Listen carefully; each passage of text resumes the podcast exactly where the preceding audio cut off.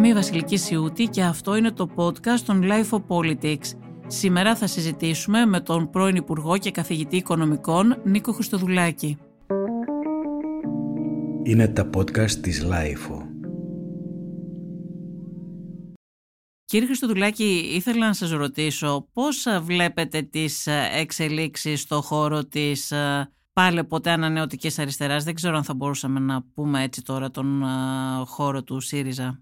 Ε, είναι το θέμα των ημερών, τώρα όλοι συζητάνε γι' αυτά. Εγώ πιστεύω ότι αυτή η εξέλιξη θα προκαλέσει αρκετά κύματα ιδεολογικών αντιπαραθέσεων, πολιτικών αναμετρήσεων το προσεχές διάστημα. Και επιτρέψτε μου να πω ότι λίγο πολύ είναι μια εξέλιξη όχι και τόσο απροσδόκητη, διότι πάντα συμβαίνει όταν ένα κόμμα, ένας πολιτικός οργανισμός ε, φορτώσει στις αποσκευές του ετερόκλητα πράγματα, κάποια στιγμή αυτά θα έρθουν σε μια σύγκρουση, σε μια αντιπαράθεση και δεν θα αντέξουν τη συνύπαρξη λόγω της συνοχής της εξουσίας. Ποια ήταν τα ετερόκλητα πράγματα; Είπατε ότι αν σε έναν χώρο ε, υπάρχουν ετερόκλητα πράγματα, κάποια στιγμή ήταν αναμενόμενο να γίνει αυτό που έγινε. Ναι, διότι θεωρώ ότι η συγκυβέρνηση του 2015 έως 2019 βασίστηκε σε πολύ μεγάλες αντιφάσεις, σε ετερόκλητες πολιτικές, οι οποίες ήταν πολύ δύσκολο να χωρέσουν και να δικαιολογηθούν από μια ενιαία πολιτική στάση και θεωρία.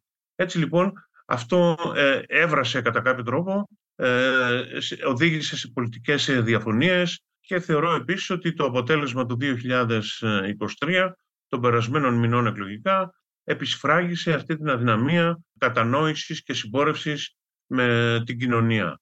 Και κατά συνέπεια προέκυψαν αυτά τα αισθήματα, επιταχύνθηκαν βέβαια σφόδρα από την ε, εκλογή ενός ε, απροσδόκητου νέου αρχηγού, ε, του κυρίου Κασελάκη, ο οποίος δημιούργησε μία έτσι τρικυμιώδη κατάσταση, να το πω όσο πιο κοψά μπορώ, μέσα στο κόμμα της αξιωματικής αντιπολίτευσης και προκάλεσε αυτά τα αποσκιστικά φαινόμενα, τα οποία κατά την άποψή μου δεν θα σταματήσουν εδώ, θα υπάρχει μία συνέχεια, είτε μεγάλη είτε μικρή, δεν έχει σημασία. Πάντως ε, θα περάσει πολύς καιρός μέχρι να ορθοποδήσουν είτε προς τη μία κατεύθυνση είτε προς την άλλη. Νομίζω είναι πολύ νωρίς να προβλέψει κανείς αυτά τα πράγματα. Ο κύριος Κασελάκης πώς σας φαίνεται ως αρχηγός ενός αριστερού κόμματος, του ΣΥΡΙΖΑ συγκεκριμένα; Ε, τώρα αυτό που λέτε είναι υπερβολή και δεν μ' αρέσει τώρα να σχολιάζω. Ε, αν μου ζητούσατε όμως να περιγράψω έτσι τις συμπεριφορές γιατί αυτό έτσι ταιριάζει και με την ψυχοσύνθεση των συζητήσεων ε, που γίνονται τώρα ε, με, με όρους εταιρείας, θα έλεγα ότι μοιάζει με ένα διευθυντή ο οποίος πήγε σε μια εταιρεία που αντιμετωπίζει προβλήματα, πήγε να κάνει restructuring, αλλά αυτό το οποίο τελικά έκανε είναι restructuring, δηλαδή πήγε να την αναδομήσει, αλλά τελικά επιφέρει μια περαιτέρω ε, καταστροφική ε, αποδόμηση. Εγώ σας ρώτησα για τις πολιτικές... Τώρα... Ναι για τις πολιτικές θέσεις. Δηλαδή, εγώ σας ρώτησα για τις πολιτικές θέσεις. Θέλω να πω ότι ο κύριος Κασελάκης ε, δεν γνωρίζει την πολιτική κατάσταση στην Ελλάδα, ούτε την πολιτική ιστορία, την ιδεολογία της θέσης αριστεράς. Το έχει ομολογήσει και ο ίδιος με τον έναν ή με τον άλλον τρόπο, όταν ζητούσε λίγο χρόνο για να γίνει ξεφτέρι, όπως είπε. Αλλά λέει ότι μπορεί να μην γνωρίζει τα πολιτικά θέματα και την ιστορία της χώρας στην πολιτική, αλλά λέει ότι είναι expert στα θέματα της οικονομίας και των οικονομικών. Το έχει πει αυτό πάρα πολλές φορές. Θα ήθελα να σας ρωτήσω ρωτήσω και ως καθηγητή οικονομικών αλλά και ως πρώην Υπουργό Οικονομικών τη δική σας εκτίμηση για τις θέσεις του αυτές. Για το, ο ίδιος λέει ότι είναι αυτό expert στην οικονομία και μπορεί να φτιάξει την οικονομία και αν έχετε καταλάβει κάτι από τις θέσεις που έχει εκφράσει στα θέματα αυτά. Είχα την ευκαιρία και πριν από μια εβδομάδα περίπου να σχολιάσω τις ε, ασυναρτησίες τις οποίες είπε για το δημόσιο χρέος της περίοδου Σμίτη. Ενώ εκείνη την περίοδο το δημόσιο χρέος είχε υποστεί μια μείωση μεγαλύτερη παραποτέ. Πιθανό να έπρεπε να είναι μεγαλύτερη μείωση, αλλά αυτό είναι άλλη συζήτηση. Αυτός μίλησε ότι εξεράγει το χρέος εκείνη την περίοδο, λέγοντας ακριβώς τα αντίθετα από ό,τι ισχύουν. Ε, έτσι λοιπόν θεωρώ ότι οι διάφορες οικονομικές παρεμβάσεις που κάνει ή υποδείξεις είναι περισσότερο έτσι πυροτεχνήματα που τις πιο πολλές φορές κάνει στα χέρια του και χωρίς φυσικά να καταφέρουν να εντυπωσιάσουν κάποιον ε, ο οποίος θα περίμενε ε, μία έτσι νέα προσέγγιση, με, ευαγγελική, με ευαγγελικό ζήλο και υπεραισιοδοξία για να καταβγάσει το μέλλον της αριστεράς. Εν πάση περιπτώσει τώρα να μην σας τα πολυλογώ, ε, δεν με πολύ ενδιαφέρει και τόσο πολύ το φαινόμενο, ούτε αφιερώνω ιδιαίτερο χρόνο να ε, το παρακολουθώ. Ε, απλώς θέλω να πω ότι ε, όταν έρχεται κάποιος ως Μεσσίας, ε, οφείλει τουλάχιστον δύο πράγματα να κάνει. Πρώτον, να έχει μαθητεύσει πάρα πολύ ε, επάνω στο πίμνιο το οποίο θέλει να προσελκύσει, όπως έκανε ο Ιησούς Χριστός όταν πήγε στην ε, έρημο και έμεινε πάρα πολλά χρόνια, ε, ή τουλάχιστον να κομίσει κάτι πολύ φρέσκο, ε, μια συνταγή η οποία είναι άμεσης επιτυχία, έτσι ώστε να γοητεύσει τα πλήθη. Νομίζω ότι εμείς δεν έχουμε ούτε τη μία περίπτωση ούτε την άλλη και κατά συνέπεια αυτό το οποίο θα ζήσουμε είναι αλλεπάλληλες σκηνές από αδιέξοδα, από προβληματικές εκφορές πολιτικού λόγου, όπου αυτό το οποίο είπατε ότι δεν έχει καμία σχέση με την αριστερά, ε, σας λέω έτσι με τα λόγου γνώσεως, ότι θα είναι το μικρότερο πρόβλημα το οποίο θα έχει να αντιμετωπίσει. Γιατί το λέτε αυτό; Ε, γιατί νομίζω ότι έχει μια ε, αδυναμία, όχι μόνος στο, αλλά συνολικά το σχήμα, να διαμορφώσει ένα πολιτικό λόγο. Διότι, όπως σας είπα και πριν, ε, προσπαθεί ταυτόχρονα να αποκολληθεί από την κληρονομιά του παρελθόντος, χωρίς να την ερμηνεύσει. Ε, αυτό δεν γίνεται για να μπορέσεις να φτιάξεις ένα νέο δρόμο, θα πρέπει να καταλάβεις γιατί ο παλιός ε, δεν δουλεύει. Αυτό το, πρόβλημα, το, αυτό το πρόβλημα το είχε και πριν ο ΣΥΡΙΖΑ και πριν τον Κασελάκη. Ναι, αλλά υπήρχαν ε, πολύ ισχυρά νήματα προέλευσης λόγω της ε, εκλογικής νίκης και της κυβερνητικής πορείας του 2015 που αυτά λειτουργήσαν επιμακρών ως συνεκτικός ιστός στο όλο σχήμα. Ε, όταν βέβαια ε, έπαψε να είναι κυβέρνηση, τότε άρχισαν να λειτουργούν αποσυνδετικά και πάλι όμως ε, ο λόγος τον οποίο εξέφραζε ο τότε πρόεδρος ε, περιείχε πολλά στοιχεία συνοχής, αισιοδοξίας και προοπτικής, ε, τα οποία κρατούσαν το σχήμα ενιαίο. Αυτά εξέλιπαν τώρα, οπότε ξεπίδησαν όλες οι διαφωνίες, οι αντιρρήσεις κτλ. κτλ. Έχουμε πάντως μια πορεία να διανύσουμε και, εν πάση περιπτώσει, τώρα ε, εύχομαι καλή τύχη σε όσους έχουν ευθυδικρισία, είτε στη μία μεριά βρίσκονται, είτε στην άλλη. Και θέλω επίσης να πω ότι όταν λέμε ότι ε, οφείλουν να ερμηνεύσουν τη μέχρι τώρα πορεία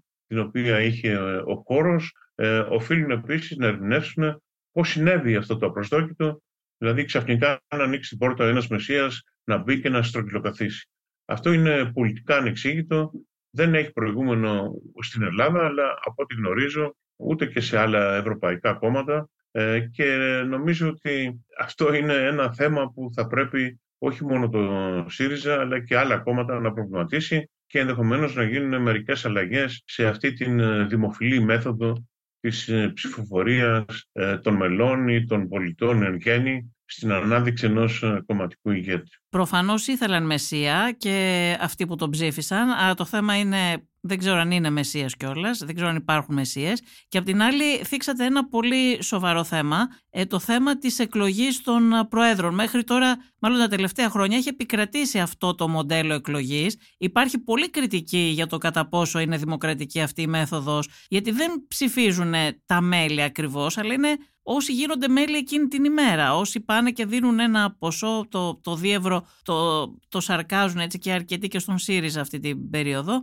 Λένε τα μέλη του δίευρο ψηφίσανε, τον, βγάλανε τον Κασελάκη. Έτσι, έτσι έγιναν οι εκλογές και στο Πασόκ όμως και στη Νέα Δημοκρατία. Θεωρείτε ότι έχει πρόβλημα, εσείς συμφωνείτε με αυτόν τον τρόπο εκλογής, θεωρείτε ότι είναι δημοκρατικός; Ναι, εγώ σας είπα, εγώ νομίζω ότι χρειάζεται μια αναθεώρηση αυτής της διαδικασίας. Κατά την άποψή μου, ε, πρέπει να περιοριστεί στα μέλη του εκάστοτε κόμματος και μάλιστα σε εκείνους που είναι μέλη ε, για μια ε, ελάχιστη χρονική περίοδο. Δηλαδή δεν μπορεί να γράφεις την παραμονή και να ψηφίζεις την επόμενη.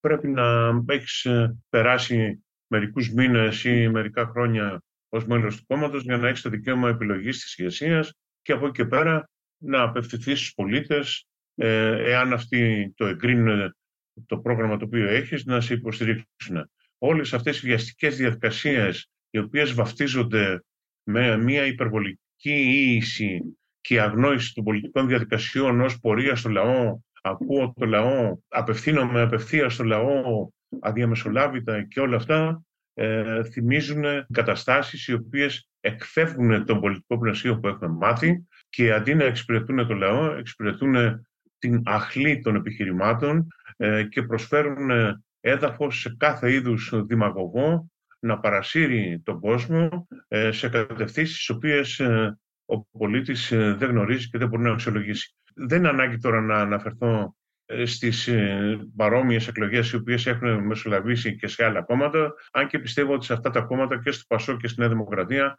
ήταν πιο έτσι, ε, αν θέλετε, προσδιορισμένη η προσέλευση των ψηφοφόρων, αλλά εν πάση περιπτώσει και αυτά τα κόμματα πιστεύω ότι οφείλουν να επαναξετάσουν αυτόν τον εντελώς ανοιχτό άρα στην πράξη εντελώς ανεξέλεκτο τρόπο προσέλευσης και ψηφοφορίας. Υπήρχαν νομίζω κάποιοι περιορισμοί στα άλλα κόμματα και στο δικαίωμα του εκλέγεστε. Ε, γιατί ε, τώρα στο εκλέγην είχαν όλοι όσοι πηγαίνανε και δίνανε τα δύο ευρώ ακόμα και εκείνη την ώρα, όντως. Αλλά εδώ στον ΣΥΡΙΖΑ δεν υπήρχε κανένας περιορισμός στο ποιος μπορεί να βάλει υποψήφιος. Να σας πω κάτι σε αυτό. Το να είναι ε, κάποιος χρόνια μέλος για να βάλει υποψηφιότητα, αυτό είναι μαχητό. Δηλαδή, ε, κατά την άποψή μου, μπορεί και να μην είναι έτσι. Μπορεί να είναι ένας ο οποίος ε, εμφανίζεται, ε, αλλά όμως έχει αξιολογηθεί από μια επιτροπή εμπιστοσύνης. Ε, γι' αυτό σε άλλα κόμματα, όπως στην Αγγλία για παράδειγμα, αυτός ο οποίος βάζει υποψηφιότητα για αρχικός ενός κόμματος,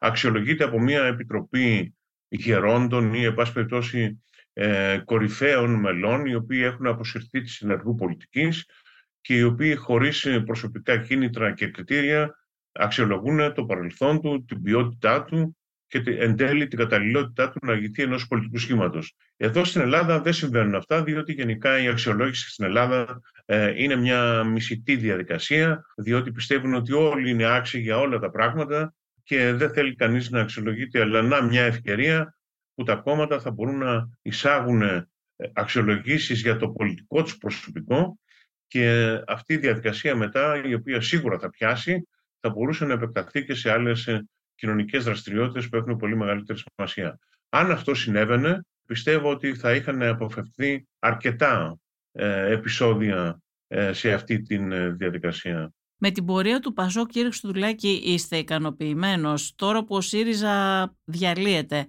Γιατί το Πασόκ δεν επιστρέφει εκεί που ήταν; Καταρχήν δεν έχω την αίσθηση ότι διαλύεται ο ΣΥΡΙΖΑ. Ε, απλώς ε, διχοτομείται ε, και πιστεύω ότι κάποιο βηματισμό θα βρει. Ε, δεν νομίζω ότι θα εξαφανιστεί, διότι υπάρχουν στελέχη, απόψεις και όχι μόνο στην Ελλάδα, αλλά και στην Ευρώπη.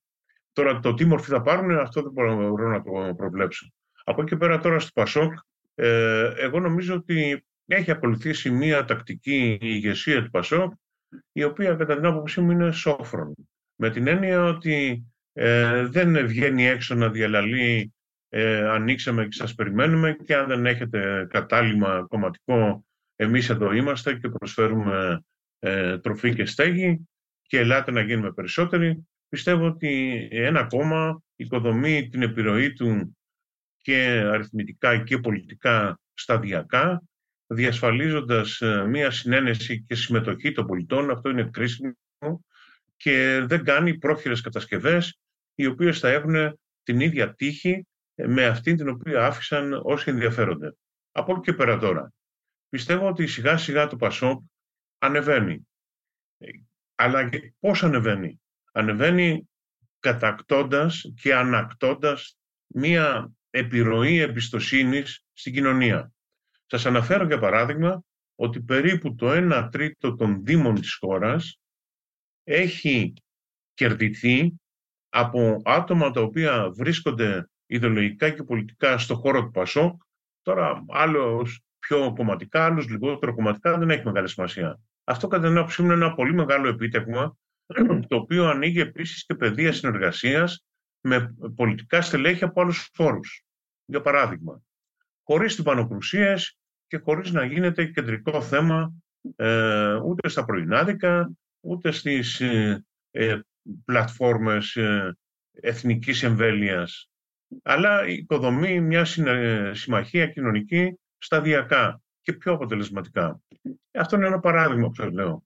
Με λίγα λόγια, το Πασόκ δεν πρέπει να βιαστεί σε αυτή τη φάση πρέπει να προχωρήσει το πρόγραμμά του της σοσιαλδημοκρατίας, ε, της γεωπολιτικής στρατηγικής το οποίο έχει θέσει, της ευρωπαϊκής ε, ολοκλήρωσης. Ε, αυτά είναι τα τρία συστατικά κατά την άποψή μου, τα οποία χαρακτηρίζουν το ΠΑΣΟΚ και το κάνουν ένα κόμμα που έχει και κοινωνική πολιτική αλλά και εθνική στρατηγική και σταδιακά να αποκτά συμμάχους ε, και συνδιαμορφωτές σε αυτή την πορεία. Δεν θέλει ούτε βιασύνες, ε, ούτε θριαμβολογίες, ούτε τίποτα. Θέλει πολλή δουλειά. Και πολλή δουλειά δεν γίνεται σε μια μέρα, οικοδομείται. Αυτή είναι η άποψή μου. Ε, ελπίζω να συμφωνούν και οι περισσότεροι, διότι υπάρχουν μερικοί ε, στο ΠΑΣΟΚ, υπάρχουν όλες οι απόψεις. Τώρα υπάρχει μια άποψη, ανοίξτε ε, τις πόρτες και όποιος θέλει να μπει ας μπει, ε, ακόμα και αν ξέρεις, δεν υπάρχουν διασφαλίσεις, ε, και υπάρχει και άλλη άποψη ότι κλείστε τις πόρτες να μην μπει κανένας, διότι δεν θέλουμε να επιμολυνθούμε ιδεολογικά ή πολιτικά κτλ.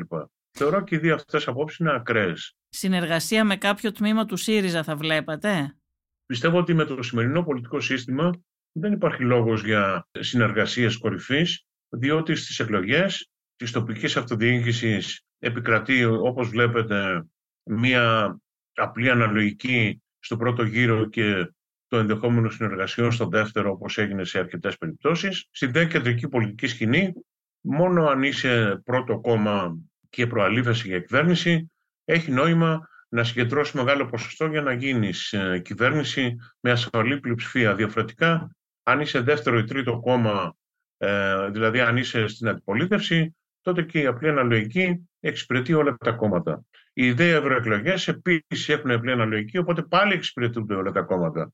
Κατά συνέπεια, για ένα ορατό μέλλον δεν βλέπω μέχρι τις επόμενες εκλογές τουλάχιστον την ανάγκη, την αδύρυτη ανάγκη να υπάρξουν συνεργασίες συγκολής κορυφής.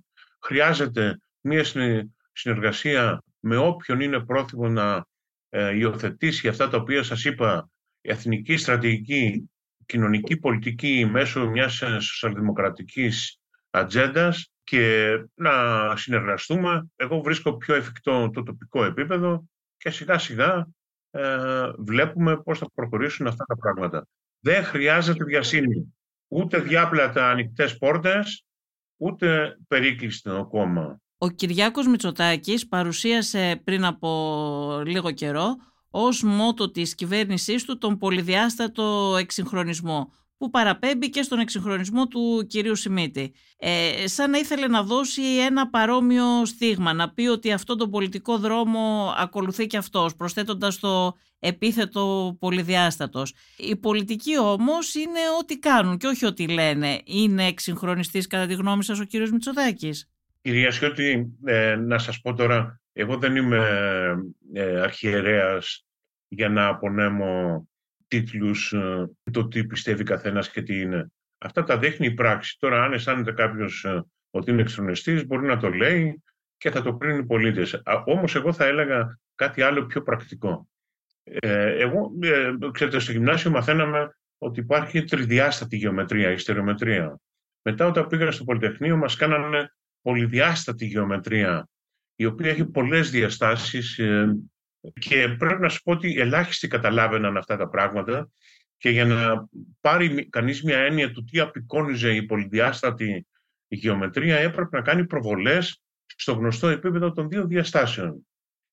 Έτσι λοιπόν και εγώ θα έλεγα στον κύριο Μητσοτάκη και σε όποιον πιστεύει αυτά τα ιδεολογήματα τα οποία σε μεγάλο βαθμό είναι ε, ανθολογία από διάφορες ευχές, έτσι. Ναι. Ε, καλά διατυπωμένες, αλλά τώρα, να προβληθούν όλα αυτά τα πολυδιάστατα επιτεύγματα ε, σε, ε, στο διδιάστατο επίπεδο.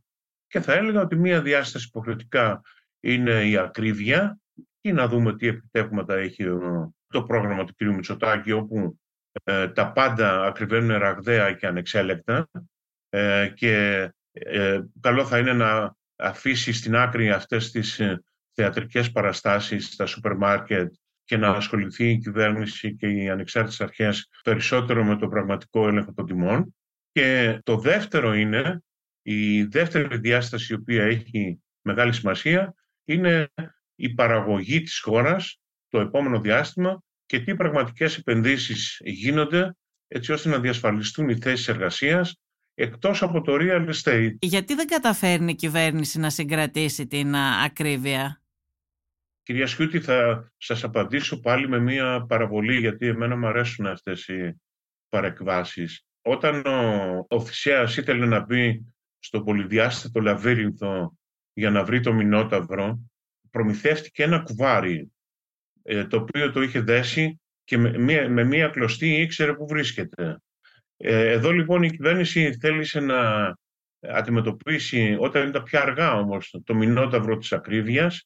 Είναι ωραίος ο παραλληλισμός, έτσι δεν συμφωνείτε; Ε, περιμένουμε εδώ που θα δεν καταλήξει. Έχει πάρει ένα κουβάρι μαζί της να της δείχνει πόσο στοιχίζει κάθε μέρα αυτή η ακρίβεια ε, στο καλάθι της νοικοκυράς που λέγαμε παλιότερα. Ε, και ε, μας έκανε γενικές θεωρίες ότι πρέπει να δουλεύει η αγορά, το ένα, τα ενεργειακά, το άλλο κτλ. Ε, όταν λοιπόν λέγαμε εμείς μείωσε το ΦΠΑ, βρεξιανέ μου, ε, για να μπορέσεις να συγκρατήσεις τις τιμές στα καύσιμα και να μην πυροδοτήσουν οι αυξήσεις τους όλη την παραγωγική διαδικασία και να μην δώσουν πρόσχημα στους μεγαλοκερδοσκόπους να αυξήσουν αυθαίρετα τα προϊόντα τους, η κυβέρνηση μας έκανε μαθήματα ότι αυτά δεν δουλεύουν. Μάλιστα. Προεκλογικά δε ε, απένιμε στο Πασόκ, αν θυμάμαι καλά, και το Νόμπελ Ασυναρτησίας, έτσι το είχε ονομάσει. Τώρα βέβαια η κυβέρνηση προφανώς μετάνιωσε που δεν το έκανε ε, και σκέφτεται να μειώσει το ΦΠΑ, από ό,τι, από ό,τι μαθαίνω τώρα, δεν είμαι και σίγουρος. Αφού βέβαια έχει πυροδοκτική ακρίβεια, αφού έχουν διαμορφωθεί ε, συγκεκριμένες δυναμικές ακριβών προϊόντων στην αγορά και όταν λες σε κάποιον γιατί ρε φίλε πουλάς, ε, συγγνώμη για τις φράσεις που χρησιμοποιώ έτσι, γιατί ρε φίλε πουλάς ε, τόσο ακριβά, μα τόσο τα αγοράζω. Πήγαινε εσύ να τα φτηνίνεις αλλού και θα στο φτηνίνω κι εγώ. Άρα έχει παγιωθεί ε, ένα ε, έδαφος ε, κερδοσκοπίας στην αγορά, το οποίο δύσκολα τώρα αντιμετωπίζεται. Το, υποτίμησε το κύμα της ακρίβειας που έρχεται, ενδεχομένως νόμισε ότι είναι παροδικό και ακόμα χειρότερα νόμισε ότι μόνο με τη χορήγηση επιδομάτων, τα λεγόμενα pass, ε, market pass, food pass, oil pass και ούτε gas pass, δεν ξέρω τώρα πώς τα λένε γιατί έχω μπερδευτεί κιόλας, θα αντιμετωπίσει το πρόβλημα. Όμως δίνοντας ε, αβέρτα αυτά τα επιδόματα, ε, προκάλεσε δύο νέες τρευλώσεις. Το πρώτο είναι η πρώτη στρέβλωση είναι δημοσιονομικού χαρακτήρα, διότι τα πήραν δεκάδες χιλιάδες μη δικαιούμενοι διότι δεν υποβάλλουν σωστές φορολογικές δηλώσεις. Και το δεύτερο είναι ότι ρίχνοντας χρήμα στην αγορά, ο παραγωγός ή ο πολιτής δεν έχει κανένα ουσιαστικό κίνητρο να κρατήσει χαμηλά τις τιμές. Όταν βλέπει να πηγαίνει ο, ο άλλος ας πούμε, φορτωμένος με μερικά πας, λέει φέρτα εδώ και θα σου δίνω εγώ τα προϊόντα σε διάφορες τιμές, τις οποίες ο άλλος δεν ενδιαφέρεται να ελέγξει. Έτσι δημιούργησε και στους ίδιους τους καταναλωτές μια ψυχολογία εντάξει, δεν βαριέσαι τώρα που είναι ακριβά, αφού θα πάρουμε το pass, θα το καλύψουμε. Θεωρώ λοιπόν ότι ε, εδώ έγιναν λάθη στρατηγικής. Κύριε Χριστοδουλάκη, για ποιο λόγο προϊόντα πολυεθνικών εταιριών τα βλέπουμε σε σούπερ μάρκετ άλλων ευρωπαϊκών χωρών, της Ευρωπαϊκής Ένωσης ενώ κρατών μελών, ε, σε φθηνότερες τιμές και στην Ελλάδα να είναι πιο ακριβά. Ε, δικαιολογείται ένα προϊόν να είναι στο γερμανικό σούπερ μάρκετ φθηνότερο από ό,τι στο ελληνικό; Πώς το εξηγείτε αυτό; Πάντα να ξέρετε, στην Ελλάδα τα περιθώρια κέρδους είναι διαχρονικά αυξημένα, διότι η έλεγχη είναι λίγη και η φορολογική έλεγχη είναι ακόμα λιγότερη. Επιτρέψτε να πω τώρα εδώ ότι εγώ δεν θα ξεκινούσα από το σούπερ μάρκετ, θα ξεκινούσα από, από μεγάλες δέπο, οι οποίες επηρεάζουν και τις υπόλοιπες επιχειρήσεις παραγωγής και πώλησης, αλλά επηρεάζουν και όλα τα νοικοκυριά. Σας αναφέρω για παράδειγμα με στοιχεία τα οποία δημοσιεύτηκαν πριν από λίγες εβδομάδες από τη Eurostat και δεν οφείλονται σε έρευνα καταναλωτή, ότι οι τηλεπικοινωνίες στην Ελλάδα είναι κατά 75% ακριβότερες από το μέσο όρο της Ευρωπαϊκής Ένωσης και είναι πέντε φορές ακριβότερες από τη φτηνότερη χώρα της Ευρωπαϊκής Ένωσης. Και μάλιστα, ενώ ήταν ακριβότερες διαχρονικά, τα τελευταία δύο-τρία χρόνια έχουν τοξευτεί σε σχέση με τις άλλες τιμές Ευρωπαϊκής Ένωσης.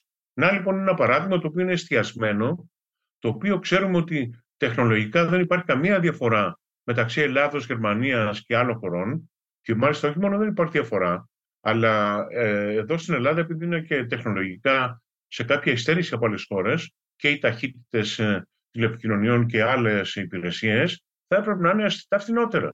Και όμως είναι θεαματικά ακριβότερα. Το ίδιο ακριβώς γίνεται στην ενέργεια. Το ίδιο ακριβώς γίνεται σε άλλες ενεργειακές ύλες. Άρα, βλέπω, εγώ θα ξεκινούσα από εκεί, δηλαδή θα ξεκινούσα από πάνω προς τα κάτω. Και θα πήγαινα σιγά σιγά και σε αυτό το οποίο λέτε. Τι θα κάνατε, δηλαδή, τι θα μπορούσε να κάνει η κυβέρνηση τώρα σε αυτό; Να επέμβει άμεσα.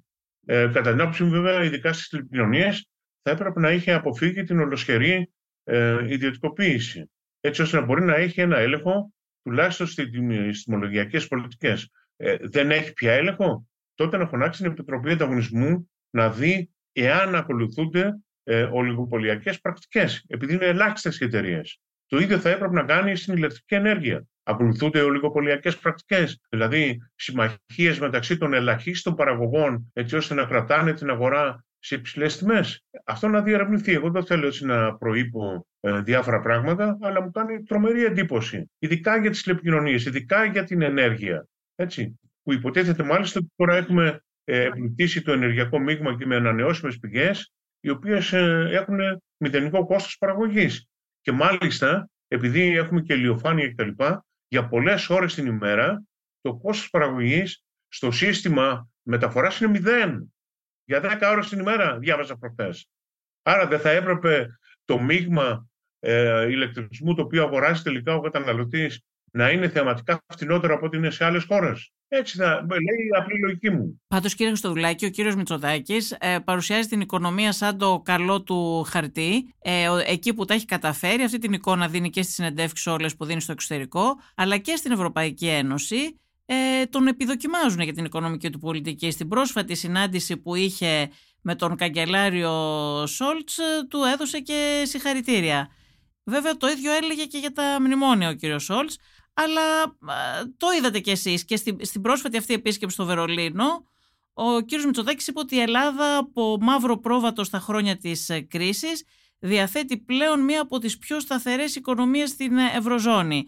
Λέει ότι διατηρεί δυναμικούς ρυθμούς ανάπτυξης, ότι έχει περιορίσει την ανεργία, ότι προσελκύει περισσότερες ε, επενδύσεις, αυξάνει τις εξαγωγές, τη βιομηχανική παραγωγή και επιδοκιμάζεται από τους, ε, από τους Ευρωπαίους. Εγώ πιστεύω, κυρία Σιώτη, ότι έχουν γίνει βήματα πρόοδου της ελληνικής οικονομίας και επίσης ότι η Ελλάδα, κυρίως λόγω του τουριστικού ρεύματος, σημείωσε μία ανάπτυξη ε, και το 2022 και το φέτο, η οποία είναι αξιόλογη και μακάρι να συνεχίσει. Εγώ δεν ανήκω σε εκείνη τη χωρία που καταργούνται την ελληνική οικονομία ό,τι και να γίνει.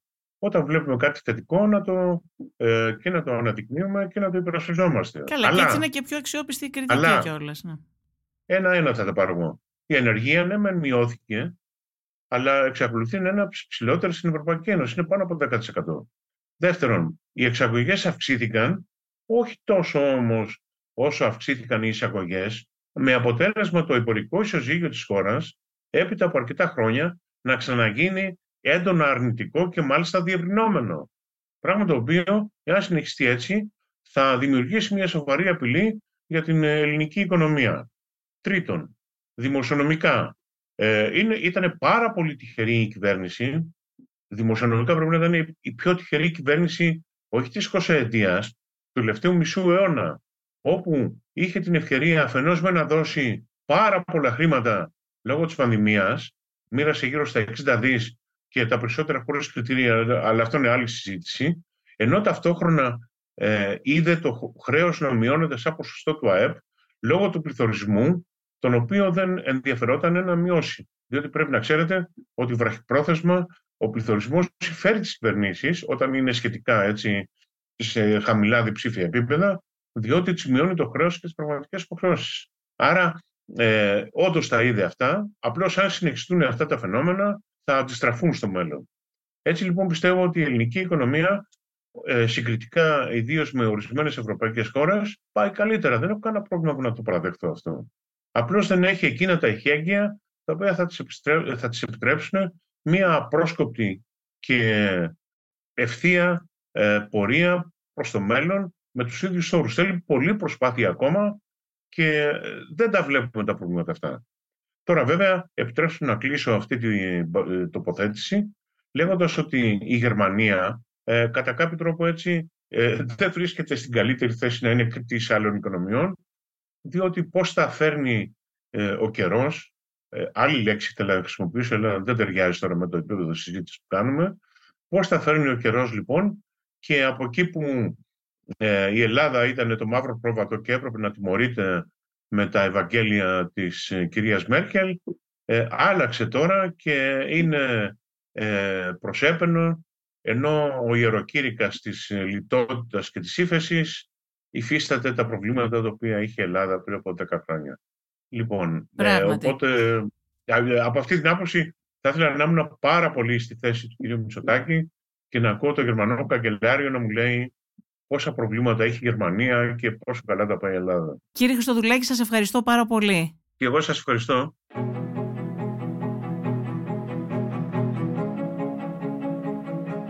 Ακούσατε τη Βασιλική Σιούτη και το Life of Politics. Σήμερα συνομιλήσαμε με τον καθηγητή και πρώην Υπουργό Οικονομικών Νίκο Χριστοδουλάκη.